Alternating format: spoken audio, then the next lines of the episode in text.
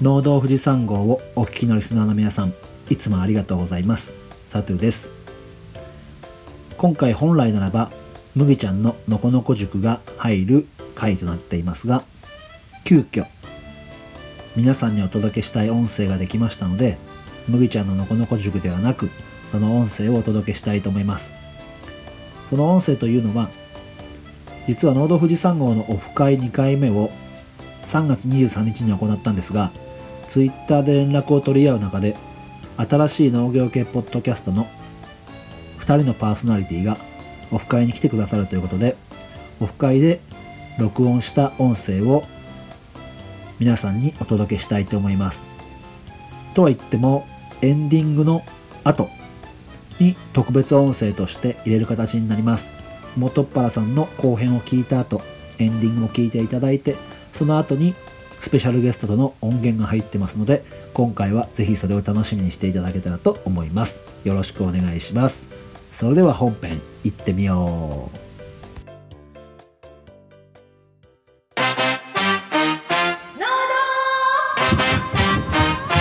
富士山富士山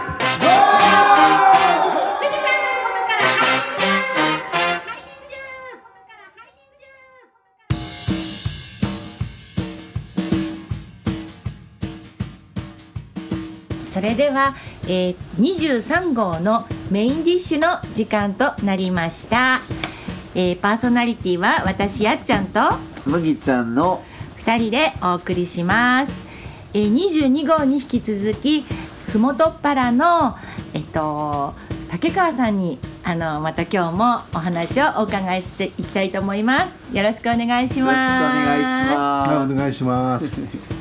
えっと、この23号からあの初めて聞く方も中にはいらっしゃるので、えっと、軽く、えっと、自己紹介をお願いします。はい。えっ、と竹川正樹現在60歳です。あのいやでもねあの自称をあの49歳とか 言っちゃってます。あのなるべく若くあろうと思って頑張ってます。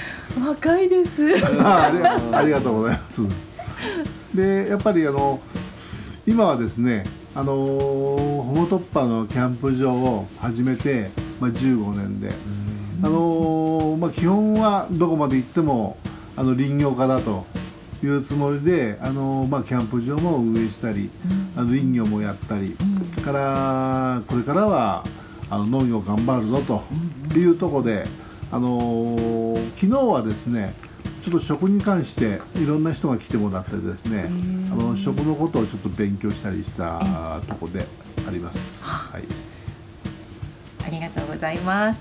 えっとなんかあのー林業からその鹿のあのにこう皮を食べられちゃうっていうようなことからあのジビエの授業もねあの始めたっていうことで今回はちょっとあのその食油とかジビエのことについてあのちょっと絞ってお話を伺えたらなと思ってるんですけれども、えっとそのジビエの工場を作られたのがえっと今から約5年くらい前になりましたっけ？えーとですね鹿のことは、うんうん。あの10年ぐらい前か10年ら前もうずーっと鹿のことはうん。考えてまして、ええあの鹿に木を食べられちゃって非常にショックだったので、うん。なんとか鹿をあのしようっていうことで、10年間あのいろんなことを勉強してで海外もずっと 10, 10年間あの行きまして結構あっちこっち行きました。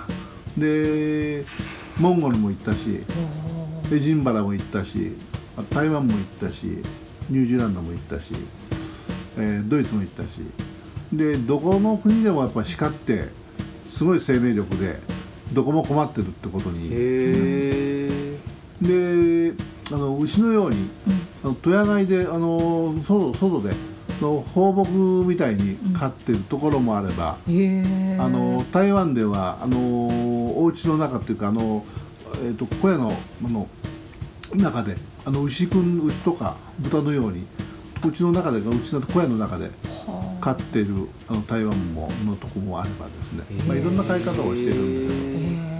で鹿の角って切っても切っても生えてくる、えでサイとか牛の角は切れば二度と生えてこない、だそこがやっぱりあのすごい生命力というか、すごいなと。で鹿のその鹿鹿のその生命力は、まあ、すごい生命力だしでもこれをうまく使うとすごいことになるんじゃないかなと。いうことで 去年の4月にあの鹿のこう鹿の加工施設を 作りましてで今いろんなものを作ってます。今 ちょっとあのジャーキーをねいただいたんですけど、うんうん。すごく美味しくってびっくりしましたうんね、なんか鹿肉ってやっぱりこうちょっと脂肪がなくってこうパサついてたりとかうんうんうんうん。あの旨味がちょっとなかったりとかっていうイメージがどうしてもあるんですけどこのいただいたジャーキーはすっごくジューシーでうん。ううまうまい。うまみがなんか甘みもありましたよね、ええこれあの川口港で加工施設で作ってもらってごめんなさい作ってもらってるんだけどあの加工あのこの方はですねえあのドイツであの勉強してきてへえで作ってくれて。はあ。すごい。あと鹿肉ソーセージも作ってますよ。あその方のところで、ね。そうなんですねあとセロースとか普通の肉はえそのままあのパッケージしてあの出してますけどキャンプ場がいいところは、あのお肉屋さんではこう鹿肉売ってないんで、もうキャンプのお客さんがうん。うん「あの鹿肉売ってますか?」って言ってきてくれて、あのここであの買ってってほんでやっぱあの野原でうん。あの焼いて食べてるっていうような、まあ、状況でですね、へ今年は90頭の鹿くんをですね、うんあのこうあの肉にしてあの出しまして全部完売しました。えあーすごい。それはあのもうふもとっぱらのお客様だけで完売されちゃう。えー、と一部分は本当に東京のええ。ジビエ料理店にあの出したのもありますけどほとんどはまあふもとっぱで消費してますね。すごその解体工場ではにキャパ的には年間何頭ぐらい処理できる？今のところ150頭ぐらいしか処理できまないね。ああそれだとじゃあ来、ま、マックスで作ってもふもとっぱらで結構消費できちゃうくらいのそうですね。感じですよね。今今のところはね。うん。へえなんかその鹿肉があのこう市場ではほとんど出回っていないような気がするんです。見かけたことないしもちろんスーパーでも売ってないし肉屋でも見たことないしそれはあの結構その肉的にはその駆除とかであの困ってるあのたたくさん取る取ってはいるのに出回らない理由は何なのかなみたいな。そうだうね。んああ、それ、うん流通量が絶対的にす牛肉豚肉鶏肉に比べると少ないですよね。取れる量も安定してるわけじゃないですもんね。それはやっぱり消費、まあ、どれだけ消費してくれるかってことが今までは未知数だったから、ああまあ、それだけ作らないんでしょうけども、うん。今後あのどんどんどんどん鹿肉が消費があるとするならば、うん。もっともっとあの漁師さんにお願いして、あの作ることは可能だったり、あのそういうあの、まあ、あの鹿肉ってあのすぐあの加工しなきゃ、うん。あの熱がどうしても熱が上がるもんだから、まあ、30分以内にもうすぐ処理しろということなので。あの静岡県ななんかにあっちのこっちの加工施設が、うん。まあ、できればいいんでしょうし、うんあるいはあの長野ではあのトヨタさんと長野のどっかの今日の提携してうん。あの鹿肉の処理化をもう作ったり車？を。へでヨーロッパ行くとトレーラーであのもう鹿肉、まあ、鹿肉トナカイとかね鹿の処理するトレーラーがあって、あじゃあ取ったよって言ったら、うん、そこ行ってそこ行く。処理する。そういう方法の方があのいいのいい良かったりするのかもしれない。ですそうですか、へー。その解体の工場ではその専門の方がいて来ると解体してくれるんですか？あのうちの従業員今2人でや、まあ、とっかかってやってますけどあとは漁師さんえがあの、取って持ってきてくれたものを買い取ったり、あるいは従業員がうちの山に行っっていう、まあ、罠を仕掛けてうん。取ったりっていうようなことで、へえ私一度その解体にあの行かせてもらったことあるんですけど、そのやらせてもらってすごいすごい時間かかったんです。うん。なんか、えっと、2時間ぐらいやったけどまだもう3分の1ぐらいしかできなくって結構大変な作業だなって思ったんですよねでもやっぱプロの方がやると早いんですかね？うん、そうだね、早くしないと、うん。あのやっぱり肉の劣化もあるんで、ん。でとりあえずあの皮を剥いで、うん。あのやっぱりあの牛とかあの豚のような形で、またあの処理して、で冷蔵庫へと入れてであの熟成？2日3日の熟成をかけてその後にこう部位ごとに分けていくっていうような工程を踏むんで。へえあうん一気にじゃあ部位ごとに分けるわけじゃなくて熟成させるんですね。でその熟成する冷蔵庫の大きさが、ええそのそのまあ、生産能力に関わってくるものだからなるほど。生産能力をもっと上げようと思えばその冷蔵庫を大きくすればあいいんだけどね。ー。ね。そういうことなんですね。なるほど。その漁をする期間って、えっと一年中漁ができるわけじゃないね。そうもう決まっていて、まあ、うん。若干1ヶ月は伸びてるんだけど、まあ、うん決まった期間なんだけど、うん。でもやっぱ駆除として、うん。あのー申請すれば、まあ、ほとんど1年ぐらいでできるので駆除としてやってるっていうような現実ですへね。えじゃあ一時に重なるってことはなく、ん。まあ年間通じてその漁ができたら鹿が来るって感じです。そうそうだね、なんか竹川さんの世界中の鹿を見て回ったってことでいろいろ食べてきたと思うんですけどそその中でそのこの朝霧富士山の鹿ってどうどんな位置づけですか、あのー海外の鹿ってうん。あのーまああの食用に作ってるもんで、うん。もうちょっと大きい、ああのーカナダの赤鹿とそうか。地元の鹿と混ぜて、うん。まあ、作ったりしてるもんだから、ー。まあ食完全な食用として作ってる。へえじゃあ結構流通してるってことですか？僕が流通してる。スーパーに売っても行っても鹿肉が売ってるっていうのがある。へへえで日本人も昔明治の頃は、あの食用として自分のタンパク源として取って食べてたんだけどでもさあの、まあ、あの時代がこう得るに従って食べなくなっちゃったっていうことで、うん。あのーまあ、先人たちは当たり前に鹿は食べてたんだよね。うんえでやっぱり鹿肉そのものも、あのやっぱりあの朝日高原の鹿はええ。北海道に比べるとやっぱ劣るけども、え一般の鹿に比べては普通は山あのちょっとあの個体数が多くあの個体が大きい。個体差が。うん、個体が大きくてあの80キロから100キロぐらいはあったりするんだけどね。なんでかっていうと牧草食べるから。ああの食べ物がいいからどんどんどんどん大きくなって で知らないうちにあの、ね、牧草食べられてとんでもない量を食べられてるんだよねあの牧草を。知らないとねへだからそういう意味で農作物もあの林業も、うん。あの鹿に鹿にはえらいえらい被害に遭ってるんだね。そうですか。そのやっぱ食用に作られてる鹿肉っていうのは美味しいんですか？やっぱり柔らかかったりあの量が取れるんだよね、ううん。だから採算に合ってくるんだけど。あー一頭あたりのうん。そのキロ取れるお肉の量が多いってことですそうね。こう。太ってたりとか。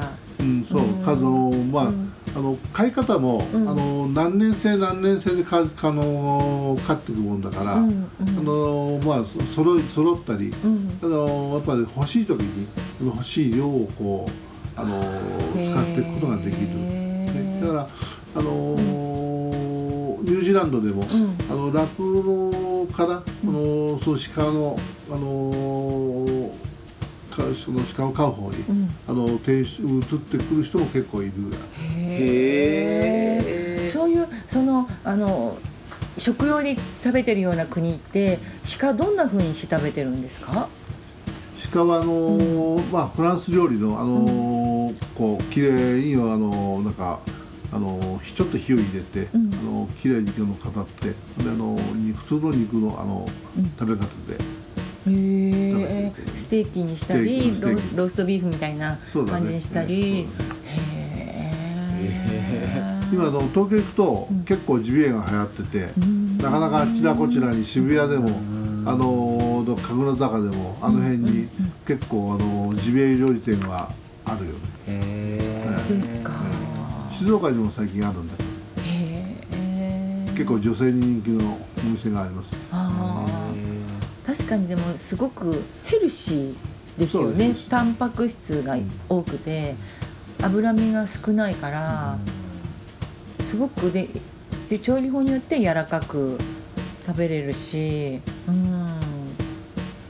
滝川さんは何って食べるのが一番好きですか？うーんとねあのーそうだね。あのーいろんな食べ方をうん。今、うん。あのー自分なりにやっててですね、えあのーこの前はあのー富士見があってあの酒屋さんがあるから、えはい。あのーまあ、そのその酒屋さんから出てくるあのー麹かの中のあのー酒かす。あれとつけてー。食べた、それからもう一つはうん。塩麹にうんちょっと一日つけて食べたり、それからあるいはあのワインにつけて食べ,、まあ、食べる。それから、えー、ともう一つは、えー、とオリーブオイルにつけておいて食べる。で4種類をちょっと試してええ。みたんだけど、ええ。あのーなかなかこうあのー酒かすは良かったねって感じへえそれやっぱりあのとかこう硬くなっちゃうもんだからあの焼くとね。柔らかく召し上がってもらうにはどうかな特にキャンプのお客さんに。うん。でやっぱりそのためにはやっぱりそういうあの発酵をちょっと入れるみたいなことをすると柔らかく食べられるってことでちょっといろいろとこの食べ方を今考えてやってます、へえさすが研究熱心 なんかこう料理研究家だから余分なこと言ってない麹につけるとにタンパク質がなんか切れて柔らかくなるっていう風に聞きますよね、うんうんそうですね。うん。けど酒かすが一番そんな中でも柔らかくなったですか？うん、僕の中では良かった。好き好きあるからね。うん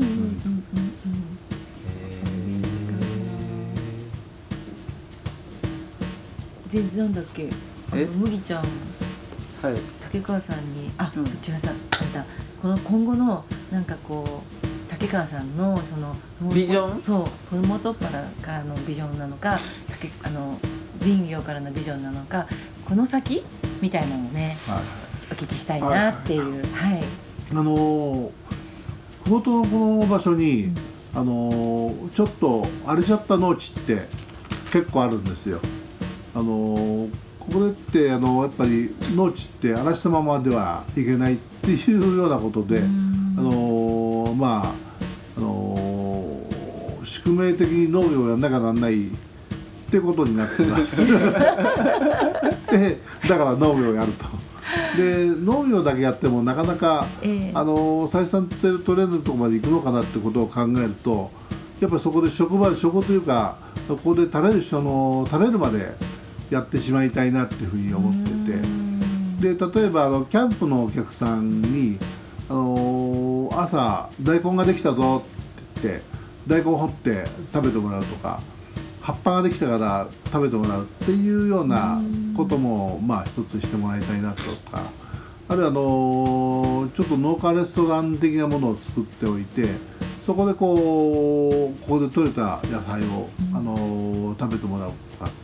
あるいはあの鹿肉当然野菜だけじゃなくて、その鹿肉とかあるいはあの今あの鹿肉を作るために上質の油があの鹿肉のソーセージってやっぱりあの上質の油が必要なので、あの朝霧放牧豚の、あのまあ、油で油半分と、まあ、あの鹿肉と混ぜてでソーセージを作って、まあ、それをまあぜひ食べてほしいなとかっていうことで、あの食の部分をちょっと力入れてやろうかなっていうところにあの今行ってて。で当然あのその中であのただ単の野菜もあるでしょうし、あの薬用のあの野菜もあったり薬用木もあったりっていうことを今考えていて、で食べながらもう一つ贅沢なものはあの木と食の博物館的なところで食べようかなと思ってあの古民家をまあ改修しててそこの古民家で、まあまあ、いろんなこう木あの木を木を置いてあってで木目を見ながら木のことを考えながらあの地元の野菜を食べてもらう場所ができればいいかなと思ってちょっとそこへとあの、まあ、力入れてるところです。えもうじゃあその建物はある、あ組みはあって、ここでやりたいなってそう。いう今直直してる最中です。へえ木がいっぱいありますもんね、うん、それでそこの中には例えばカウンターにつく使ってる木は、あの樹齢350年生のヒノキの上で食べるよとかね、あのーものすごい大きな欅を眺めながら食べてよとかですね、すごい、あのーそういう木の木目って意外とこう飽きずにこう見れるんでそういう木目を見ながらあの木のことをこう味わいながらあの食をしてもらえる場所を作りたいなと思っては、すごー。よくよく考えたらそれって東京農業大学のええ。食と脳の博物館だったりしてなんだけど、まあ、っていうことに行き着いちゃうんだけど、あやっぱあ同じとこへと行き着くんだなとつくづく思ったりします。そうなんですね、すごい。えじゃあこのたたこの敷地内にあるってことですか古民家が？古民家古民家古民家はこっから、そうだね。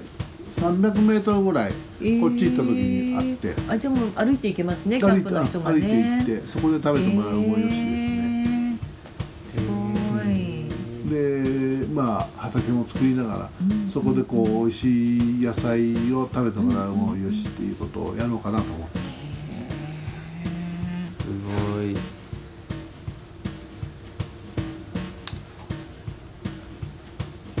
キャンプの人たちってその食材例えばその鹿肉はここで販売してるのが手に入るっていうのはその知ってくるんですか？それとも来たらあ鹿肉売ってるみたいな感じで。口コミで鹿肉は広がるんだけどやっぱりねあのもうそうなるまでに半年とはかかるんで今やっぱ農業やろうとしてるんだけどやっぱりここに大体今の今の段階ではあのいろんなものを野菜しろスーパーで買ってきてくれるんだけど、あのここにあるよっていうことを候補して分かる分かって、ここのものを買ってくれるにはやっぱり半年ぐらいまあタイムラグはあると思うんだけども、やっぱりあのスーパーであの売ってない野菜も当然作ればあの食べてもらえるだろうし、であのしいたけなんかは、まあ、僕ら作ってるんだけど、あの原木しいたけを作ってて、それでうんちくを言うわけですよ。あの、原木しいたけとかあとは菌床栽培とか。ええでまあ子供しいたけを食べない食べれない子供が、ええあの原木しいたけを食べると美味しいって食べたりするわけですよね。え違いますもんそう。ねで食ってやっぱりそこにうんちくが入ると、うん。一味違ったりする部分があって、あのここではちょっとそんなことをまあただ食べるんじゃなくてあの美味しい食べ物とはですか？あるいは安全な食とはとかですえね、え。あの実際にそういうあの生産現場があって、そこで食べれればすぐそれが伝わるんで。あのつくづくそれはねあの椎茸をあの、うんからこう学んだこともあってですね、ええあの他の野菜も多分一緒だ一緒だろうっていうふうに思っててですね、うんうんうん。そんなことしたいなと。いいですね。なんかその今のやっぱ都会の人って野菜は全部スーパーで買うもので、その育ってるところもわからないし、でスーパーで食べてる野菜がスタンダードだからあの本当に美味しい野菜ってやっぱあまり出会えないんですよね。だからこういうところに来てその美味しい野菜があるよっていうことが広まればすごいなんかお客さんにとってもすごい魅力的だしあのここのはの発展にもねなんかつながるのかななんていいなと思いました。うん。あの僕農業まるっきり素人なんだけどね小さい頃のうん。こう食体験とか若い頃のその食体験ってまあ一生ついてもあるもんであの味に対する感動ってやっぱり大きな話で、やっぱそれはキャンプ場のうん。こうと結びつけて、うん。あの朝ここに来てキャンプ張って、うん。富士山と日の出を見ると、うん感動して帰ってきてもら帰ってもらって、リピーターってまた来てくれるんですね、うん。でもその感動同じような感動も、うん。食でも同じことが起こるかなと思って。確かに。それちょっと楽しみだうな、ん。食の記憶ってやっぱすごい残りますよね。特に旅先で。なんか風景とかよりあそこで食べたあれが美味しかったとかそういうのって強烈ですもんね。あとあのこの辺だと牛乳も美味しいし、うん。アイスクリームも美味しいしあの美味しいマスもあるし美味しいあのねあの鶏もあるしうん。美味しい牛もあるし富士宮ってそういう意味でいろんなこう美味しいものの宝庫だと思う、うんうん。本当ですよね。そしてなんかねその体験の宝庫 ですよね本当にそれからもう一つ農業やりながらこれからこの e バイク自転車もちょっとあの農業とこれからまあ今林業とキャンプ場やってきたんだけどこれから先があるものっていうのはあの農業と e バイクとうん。から、うんあのまあ、その辺をちょっと力入れて、まあ、やっていきましょうってところですね。で e バイクに関してはあの e バイクを使いながらあの富士宮の観光地をくるくる回りながらからあの農業やってるあのお宅とか、あのいろんなとこをあの自転車を通じて、まあ、訪問してまた戻ってきてくれたりすると、あのとても楽しいなんかワクワクするようなことが起こりそうだなって気はしてるよね。えー、e バイクっていうのは特に富士宮は標高差が日本一の町だから。そういう日本一標高差のある町ですよね、そうねでも実際ここから下りは富士宮まで行くと、うん。あのー今あのあのうちのスタッフに何回かテストの道、うん、テストしてもらってるんだけど、えー、1時間半ぐらいでもう楽に富士宮の浅間大社までへ行っちゃうよねとか、下り。下り。え上りだと？上りはまだやったことがない。あそ宣言大社で標高どれぐらいですか？200ちょっとぐらいですかね。どのくらいなの？2300ですよね。ですよね。青木で300ぐらいだもんでそれよりもうちょっと低いぐらいだったら多分そこから600メーターぐらい上がってくる。もう830だねで e バイクを貸してお客のお客さんが、うん。あの井の頭とかその辺の近隣の農家さんへ行って、ん。野菜を仕入れてきて、うん。まあ、ここで食べるとかってこともまあありかもしれないしうね、ん。1回の充電で150キロでしたっけ？そう。富士山一周回っちゃう。すごーい。すごいですね。ね。確かにあの自転車だとすごくこう近いですよね。こうなんか車と違って、こういろんなものが近くてちょっと降りて気になったところに行けるっていうのが自転車の良さですよそうね。今から自転車もかっこよくなってるから、うんうんうん。もう充電のバッテリーが、もうそのタイヤタイヤの中に入ってる自転車があって、へー。もう充電のバッテリーがもうどこにあるか分かんないみたいな、へー。そういうもう自転車もできてるあじゃあ e バイクだってわからない。分からない。ええそれじゃ盗まれなくていいですね。そう。すごいなんか盗まれちゃうって聞きますようん。電動自転車。保険も保険も入りまして。e バイク35万ぐらいするんで。あけえそんなするんですか？そう。えじゃ電動自転車と全然違うんですねやっぱ。から盗まれると大変なもんで、まあ、それ専用の保険がある。まああの旅行保険なんだけど。え今はそれレンタルそうしてるんですか？ー何台ぐらい？もうすでにやってるんですか？今は2台しか今2二台。台は自前のやつで、うん。今度はあのーまああのまあ今度あのレンタル事業の方で、うん。借りてあのレンタルするのが5台で、うん。計7台で、えー。まあ、これから島のまあ始め始めたばかりっていう。う、ん。でも乗りたければあの来れば乗れますよ。そうだね、へーそれとあの農業とひっつけて、e バイクと農業とひっつけて、ーこう、えー。まあ展開していこうっていうふうに思ってる。なんかそうですよね。ねその e バイクでこうん。うういろんなところ富士宮のいろんなところ回りながらいろんな体験ができるといすごい楽しそうですよそうこねっから藤の頭へ下って、ん。あの杵塚さんのとこで、ん。あのマス食べてで陣馬の滝行って涼んで、うんうん。それで、まあ、村山浅間神社行ったり、えあるいはミルクランド行ったり、えうん。あのね一ノ瀬牧場行ったり 本当いろいろ体験できそうで、ねえ。なんかちょっとこう駅の方からこうお客さんが来るみたいなちょっとイメージがあったけどもう時代は不毛突破からですね。そんなことない。そうですか大ちゃんから。僕あちょっと。一番下読んであげてもらって。大ちゃんから質問が来てます。レストランでジビエ食材を使いたいです。何か許可とか必要なんですかね？うーんと許可はいらない。使う分には普通に牛肉とかと同じ扱いってことですよね、ええぜひぜひ。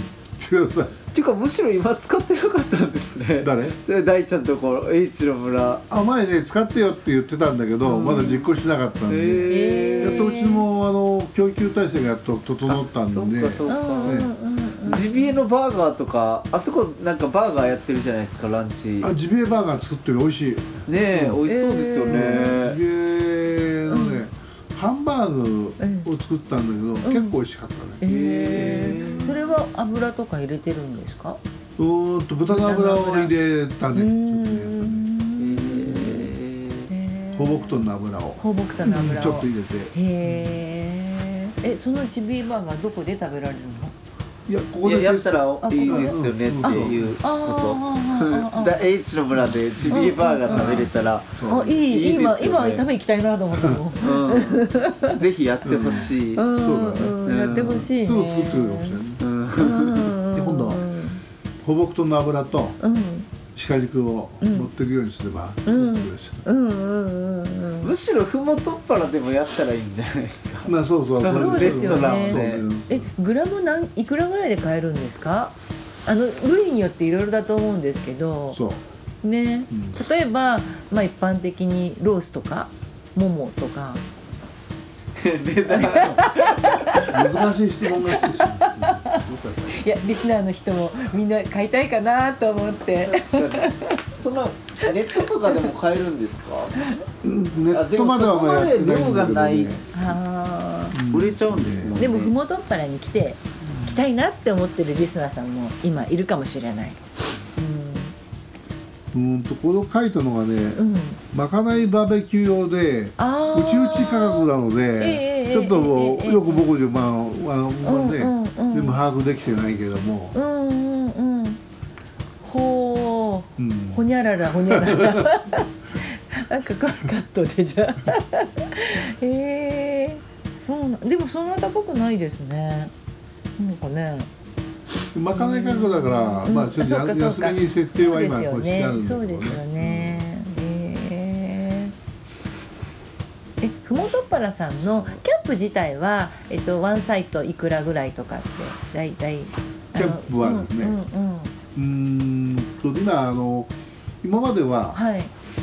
一テントいくらって決めてたんだけど、えええあの受付に時間かかるもんで、えええ。えー、と今度の消費税が変わるのと同時にこう変えてええ。あ車が2000円。うんうんうん。で人が小学生以上がうん。1000円にしたんです、それとうん。人数と車で全てが決まってくる。んで、へえ例えばだから、えー、とお父さんとお母さんと、うん。からあの車が、うん。まあ、あの1台。うん。から、まあ、あのちっちゃい子供がうん。いればそれはそこでも4000円っていうようなうーん人で換算するようにしたんでね。なるほど。すっきりしてますね。そう分かりやすくなった。かうんうんうん。へえなんか今来る時に見ながら来たんですけど、えっとちょっと暗くてよく分かんなかったんですけどじゃああのキャンプはさいキャンプあのテントの横には車がみんなあるってこと？そう車ああへえで自分で料理してええ。あのあとはあのねあの好きな時に当てて好きな時に起きて。へえなんかねキャンプのあテントの一個一個にこう明かりが灯っててなんかちょっとオレンジみたいなうん。明かりのテントがいっぱいあってうわなんかもうお邪魔したいみたいな。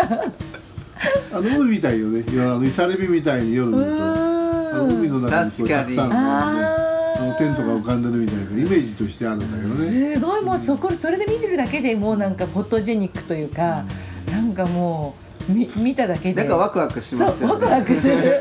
それそれ。うん。なんか薪ストーブ見てるみたいなうん。なんかワクワク感。うん。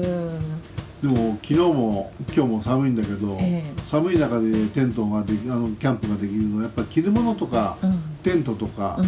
その辺のこう衣類とかがものすごく良くなってきてるんであ意外とテントの中では皆さん暖かくてへあの過ごしてるんでちなみに今日で何人ぐらい来られてるんですか？今日で150パリぐらいだからまああの300か450 300か500台だあすっごい。そんなにだってすっごい寒いんですよ富士宮。昨日と今日。多分今ね。もうゼロ度ぐらいに行ってんじゃないですか？行ってんじゃないかな。ここだったら。本当にだっ寒くて。上がってくる時で3度でしたからね。あ多分今もうちょっと下がって寒いね。あ今日も寒いんだけどね。今日も寒い。ちょっと前雪降りましたもんね。あの日も皆さんテントで。本当に？あですよね。そりゃそうよね。昨日とか風すごかった。テント大変。うんうんうん。あの風でねあのポールを折る人もいるんだけどだんだんだんだん皆さんあのそれなりのテントに変わってって風に強いテントをみんな作るようになってってすごいなって思います。へーね。確かにこうでも冬にキャンプしたような人ってやっぱ本当のキャンパー確かに本気よね本気のキャンパーだからそにんなちょっとした変な変なってあるけどじゃ装備じゃないかもしれませんね。で星が冬はね星が綺麗なんですよ。あで皆さん結構盛大なことをしてたりだから流星群があある時はまた多い人が多いって多いうチャンスしかないですね。いやいやへえすすごごいいなだって30万人が来るんですもんねすごい、はい。本当すごい。ねねそうですねうなんかちょっと想像つかない数字でちょっとよくわかんないですけんちょっとどわかんないけど。ね、三十万人だから。世界遺産センターとかだったら年間来場者数何人ぐらいなんですかねそう、ちょうど三十万人とか。あ同じぐらい、うん、だと思う。へー一年目が突破した？あそうなんですね。へえうんうんうんあそこに大型の観光バスで来たりしますもんねそうだね。うんうんうんうんうん。えーそれぐらいじゃあ来られてるんですねすごい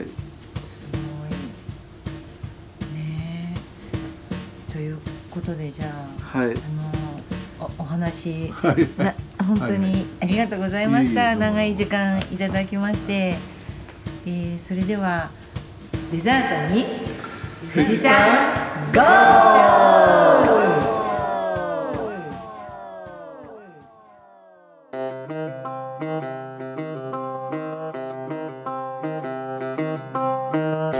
それではデザートに移りますデザートはみーちゃんとサトゥーでお送りします。お願いします。高めでいきましょはい。エンディングだからといってテンションは高めです。うそう多くの人がこのエンディングでね切っちゃうんだよね。ちょっとみーちゃんと俺でちょっと引き戻す意識でしてやりましょう。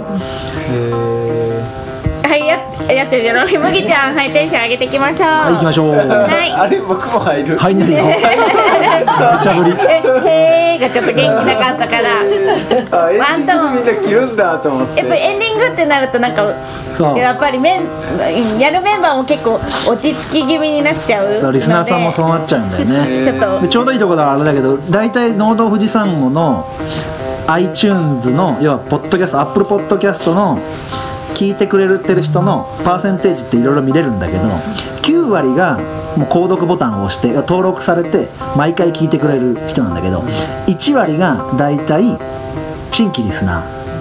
なんだよね。だからまあ例えば100人聞いてるとしたら90人は購読ボタンを押してる人なんだけど10人は新規なんでその人たちが登録ボタンを押してくれれば毎回その数増えていくわけですよね。聞いてますかねリスナーさんね。なので今すぐ農道富士山号の購読ボタンをポチッと押してくれれば毎回10%ずつ上乗せされていくんじゃないかと。ただこのエンディングで切られちゃうことが多いから悲しいです。平均再生時間って出るのよ iTunes コネクあーなトるほど。にその平均せ再生時間を見てればあどこら辺で切ってるなって分かるでしょ、えー。さすがにね最初飛ばしてね後に合わせることはないもんね。で今日だと林業とかジビエの話も聞いちゃったからもうここで情報を得たからいいやみたいな感じになられるとあれだからちょっとみーちゃんと上げていこうと思って、結構エンディングでねあそんなこともあったんだみたいなね。そうだよ。すごい情報とかもあったりするんで。自分で上げたね今、ハードル上げたよ。ちょっと上げたけど上がっそれ以上に頑張ってきます。かもしれない。竹川さんに聞きたいことあるんだよねみーちゃんね。そうそうそうそう。ジビエとの話を今日してもらって、うん。やっぱり鹿の狩りとかまあ行ってるのかなと思いましてあの僕はねあの鹿の狩りは行かない。あの従業員の A 君が毎日朝、あの毎日？見てるんだけど、うん当たらない鉄砲持って行ってんだから当たらないみたいな。で鹿を持って来てくれる人は、もうベテランのあの漁師さんが、ん。罠にかかったのを持ってきてくれるのが多いやっぱなかなかの初心者だとあの難しくて、あのー銃の方は当たんない。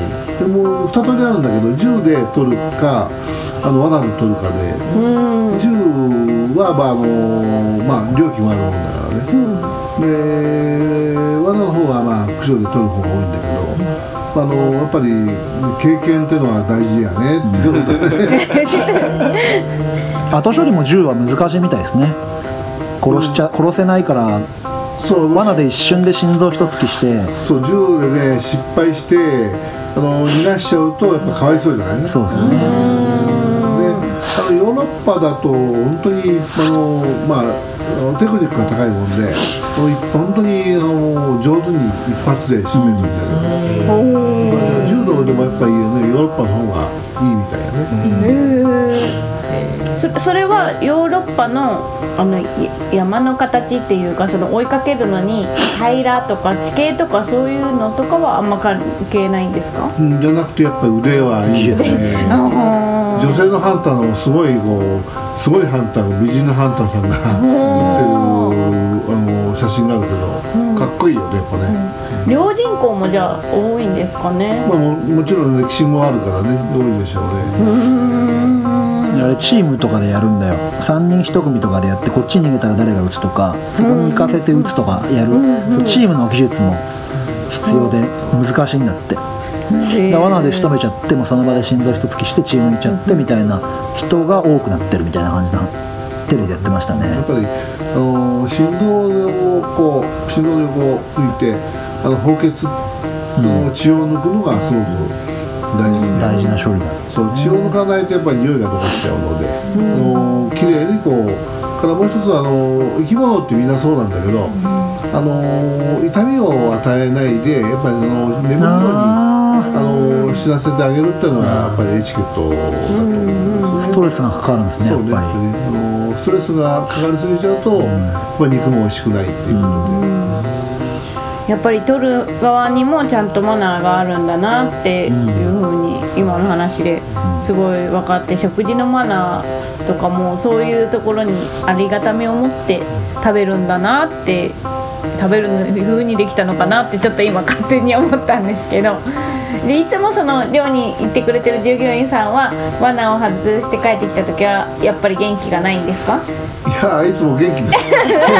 前向きに毎日。そうそうそう。であのあのワンちゃんも最近手に入ったらしいので毎日猟犬。猟犬が入ったもんででまあ朝晩にねあの犬の散歩それから連れて行くんだけど子供3人いるんだけど、女房からは子供の世話をしないくせに犬だけがいるんだけど 重要ですからね猟犬あとは獲物をし仕留めてくれば奥さんもそうだね。万々歳ですね。ナイスクエスチョンでしたね竹川さんを追いかけて打ってるのかなと多忙の中どういう形でやってるのかなと。見た目からして竹川さんやってそうだからね。やってそうやってそうもう林業もやってるからもう獲物も捕まえちゃうのかな。鹿とか背負って帰ってきそう帰だね。ってきそう。あそうだそういえば、タツなんか新しいポッドキャストのメンバーが増えるって噂で。みーちゃんの振りってすごいワートらしいよね あの農業系ポッドキャストが増えたんですよ。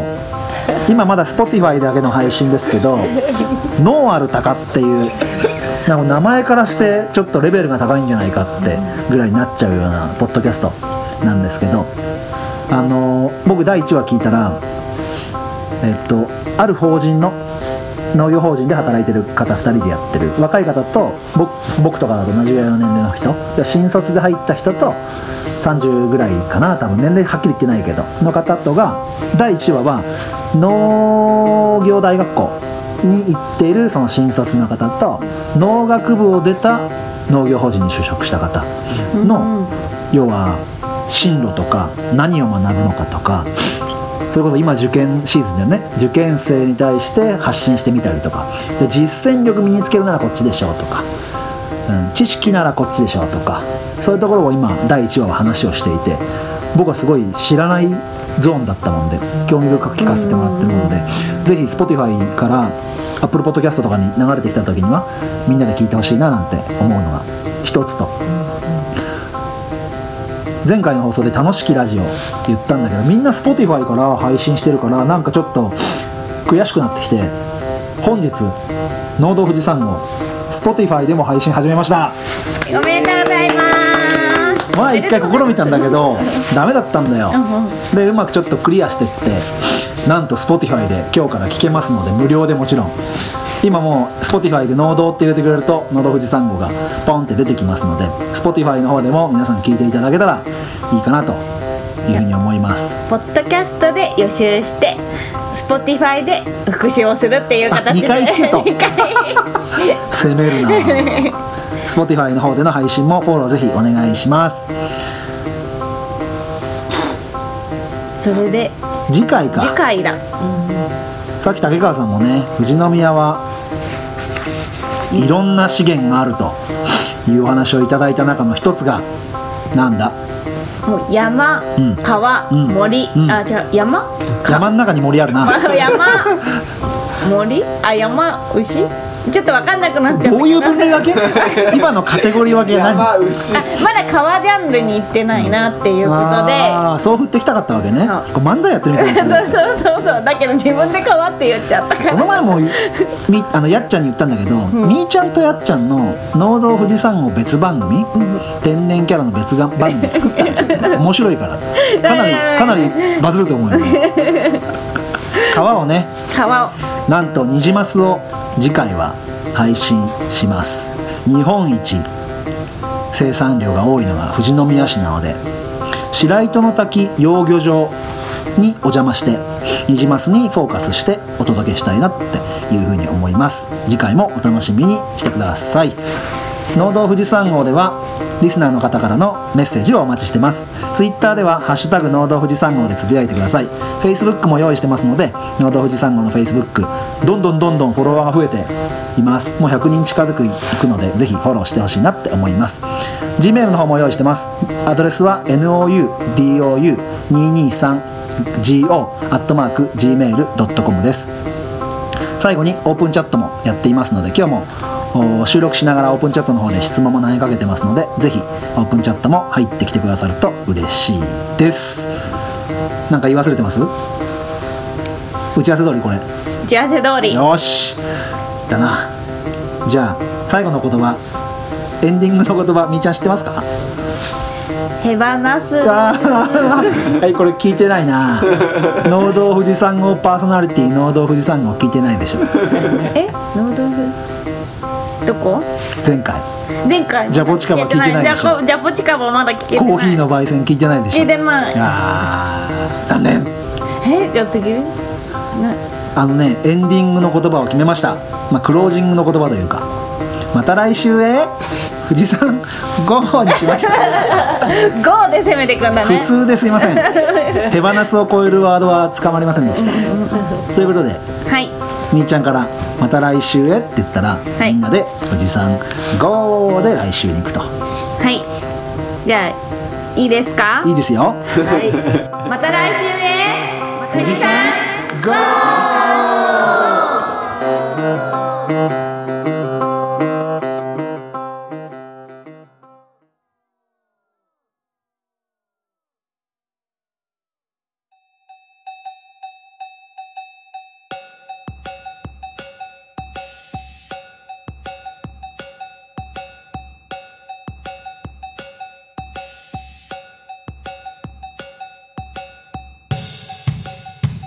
農道富士山号は富士山のふもと富士宮市から4人のパーソナリティでお送りします。メンバーは5年後に農業法人を作るぞサトゥーとやや緊張気味のシュンと意外と早く出会えたカンタと今日風邪をひきかけた麦ちゃんとの4人のパーソナリティとさまざまなゲストをお招きしてお送りする農業系ポッドキャストです。よろしくお願いします。おやおや。なんか新メンバーがおりますな。しゅんさんとカンタさんがいますけど麦ちゃん知ってますか？僕はちょっと勘違いしてて知ったかぶりでした。知っちゃったな。ぜひ聞いてください。しゅんさん自己紹介お願いしますはいえーっとシュンと言います、えっと、ノーアルタカというポッドキャストを最近始めたばっかりでまさかえーっと富士山号さんに出会えると思わずやや緊張気味で今日来イています。エーイありがとうございます。ありがとうございますえー、21歳のカンタさん。自己紹介お願いします。はい、ノーアルタカのえっとカンタです。えっとしゅんさんと一緒に最近ポッドキャストを始めまして、同じ会社で働いております。よろしくお願いします。お願いします。上下関係がねなんか音にも現れてるんですよね。同期なんですよ同期だけど音には同期感が出てこない。出てこない。上下がやっぱり。大丈夫です見えちゃいました？一回り違いますよね。だけどやっぱ実践をやってるじゃないですか農林大学校で。そうですね。だからそこら辺もしゅんさんがすげえリスペクトしてなんか対等に話してる感もあるんですよね。ああそうですね。まあ年齢はね21歳って若いですけど、やっぱりちゃんと自分の意見持ってるし、まあ、勉強してきたこともえすごく尊敬してるので、まあ、一緒に話してて面白いなとは思います。本当に2人でやってるんですよね。本当に2人でやってます。え二人っていうのは農業自体が二人？違う違う違う違う。違う収録が。あ収録が二人でってこと？へ僕らね6人とか5人とかでね基本は収録してて。2人で喋るってただただ難しいよただただ語り合って。ただただ語り合って切らないと1時間以上喋っちゃう。んでそろそろ切りますかって感じ。で僕らもその雑談系ポッドキャストを目指しててあとにかく喋っている中でその喋ってる内容をお裾分けみたいなるほど。な感じの意識でいるもんでこの前も実はふもとっぱらさんのデザートエンディングねむぎちゃん。覚えてると思うけどクロージングの言葉しなかったんだよね。そう。なんかあれあ時間がオーバーしてしまったんですよね。もう喋りすぎてそう喋りすぎて。聞きたいことが多すぎて。でクロージングしてなくて俺が後から付け加えるみたいなことも起きるぐらいなんか本当喋ってるだけみたいな感じなんですよ。それが一番いいと思います。よまあ自然体でねあの日頃自分たちが喋ってることをまあ 配信しちゃってるっていうスタイルなんですけど。いや今日本当にまさか来てくれると思わず昨日だよ昨日。昨日の夜ツイッターで実は三島市でやってるんですってカンタさんが書いてくれてえ？どこの三島？と思って。聞いたら「いや静岡の三島です」って言うから「あじゃあ明日来ますか?」って言ったら「行きます」って。言ってへ 来てくれたんだよ今日もお誘われたら断らない。お仕事だったんですね。あ仕事ですねここからあの喋りた配信してほしくないことがあったらここはカットでって言ってください。あ了解。僕編集すなんでポッドキャスト始めたんですか？どっちからですか？僕からですねそうですね。まあ、カンタも聞いてるのは知っていたのであちょっとやってみるかっていうので、まあ、理由はやっぱり配信しないと自分たちの情報が得られない、うん。で、まあ、農業の世界でやっていこうと思っているのでつながりが欲しいっていうのがあってもう自分たちで配信してどんどんつながっていきたいなっていうのがあって始めましたかっこいいな。深いですのなんかどれぐらいどこまで聞いていいんですか？全部聞いちゃっていいんですか？聞いちゃっていいよ。まずえっと今な農業生産法人でお二人はお仕事をされてるんですそうですね、まあ、あの特別に会社名は出してないんですけど、まあ、あの多分皆さんもよく知ってる会社で働いていて、で、えー、と有機農業でへ野菜をです。ねそのぜ全員で何名ぐらいの組織？100 100人くらいですか、100人今110人ぐらいただマジっすそんなにか増えた。で最近でしょ入ってきたの。最近最新。静岡あはのすごいね大きなね。え？100 110人で農業をやってるんですか？えっとまあ、工場もあるので。へ工場と工場って植物工場ってことですか？いや加工。工。ああーなるほどなるほど。へ拠点が一応。2つね3つか三つあんだ広島となんか静岡になるほどあその全国合わせて110ですねそうですまあ、今後多分大きい。企業が農業に参入するってい。うのが出てくると思うんですよ自分たちもその一つってい。う感じい。やーなんか本当にゲストで呼び呼びたい。呼んでんだけど今。内容。びっくりした。110人の農業生産法人って僕初めて聞きました。あまあすごい企業が入ってきたからね。あ確かそれぐらい動かすってで勇気でやってるっていうのがすごいよねそこが。しゅんさん野菜工場もやってたことあるんですよね。ありますね。もう僕、まあ、今の仕事が1年今の会社に入ってますその前は植物工場コンコルドですか？コンコルドじゃない。コンコルドがね持ってるんだよ野菜工場それ系ですね。完全に LED で。紫の紫の光で。赤と青の怪しい光怪しい光で。ラブホテルだからやめろと。言われた。言われた。ようご存知で。バッチリ聞いてますからね。ありがとうございます。僕ね今日絶対神田さんに突っ込みたいことあったんですよ。あんまりシティボーイって言わない方がいいそれは同意ですね。東京出身なんですよ神田さん東京です。シティボーシティボーイイで自分で言っちゃってる自分で言っていくスタイル。あんまり言わない方がいいんじゃないかな控えようかな。今その三島でお二人はその会社全体のグループの中で三島まあ三島市にある農場で勤務されてるっていう。まあ福井としては静岡農場静岡農場そこではどんな作物を栽培されてるんですか？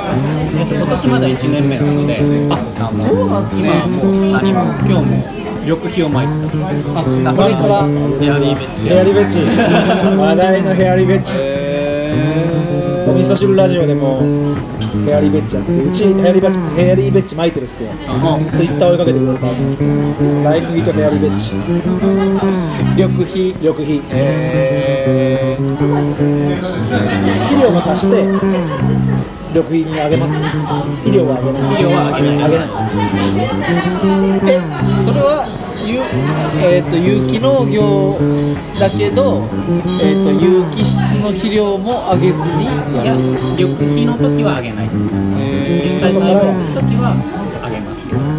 なるほど。じゃあ今は土作りの段階をこれからやってる。そうですね。土作りと土壌の整備とまあヘアリーベッチだから空気中の窒素吸わせて窒素固定させ窒素固定させてってことですね。まあ、あと草とかよけたりしてぐらいですかね。で後から足すのはもみ殻とか。これはまあ鶏粉あ鶏粉。牛糞は使わない牛糞も使いたいあねおっと？牛糞おっと？チーム牛糞がいるん いや麦ちゃんと一緒にあの究極の対比を作ってるんですよ。麦ちゃんと一緒に中島牧場中島さん指導 中富牧場うちの場合は全部有機ジャストすげえ。もう数十ヘクあるんですけど、はいですね、全部有機ジャストってるんでジャス取ってる資材じゃないと使え。ないっていう結構大変ですねえ。ちなみにどんな作物を栽培する予定え。っと今年はまあほうれん草とか小松菜とかあとブロッコリーですねブロッコリーそうか勇気すごいですね。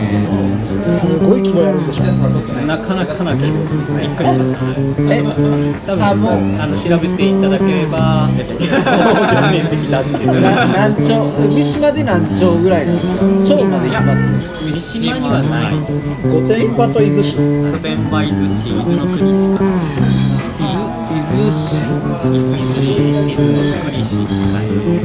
あそのえ三つの市がまた曲がって補助がある。んですかそうです。ねその静岡支部では何人ぐらいいらっしゃるんですか？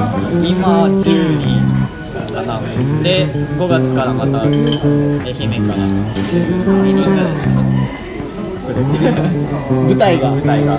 愛媛から。土台作ってるって感じですね静岡でちょっとまあ規模を拡大中、まあ、急速にちょっと拡大してるところがあってこれはノンアルタカは引き出しがすごい多い。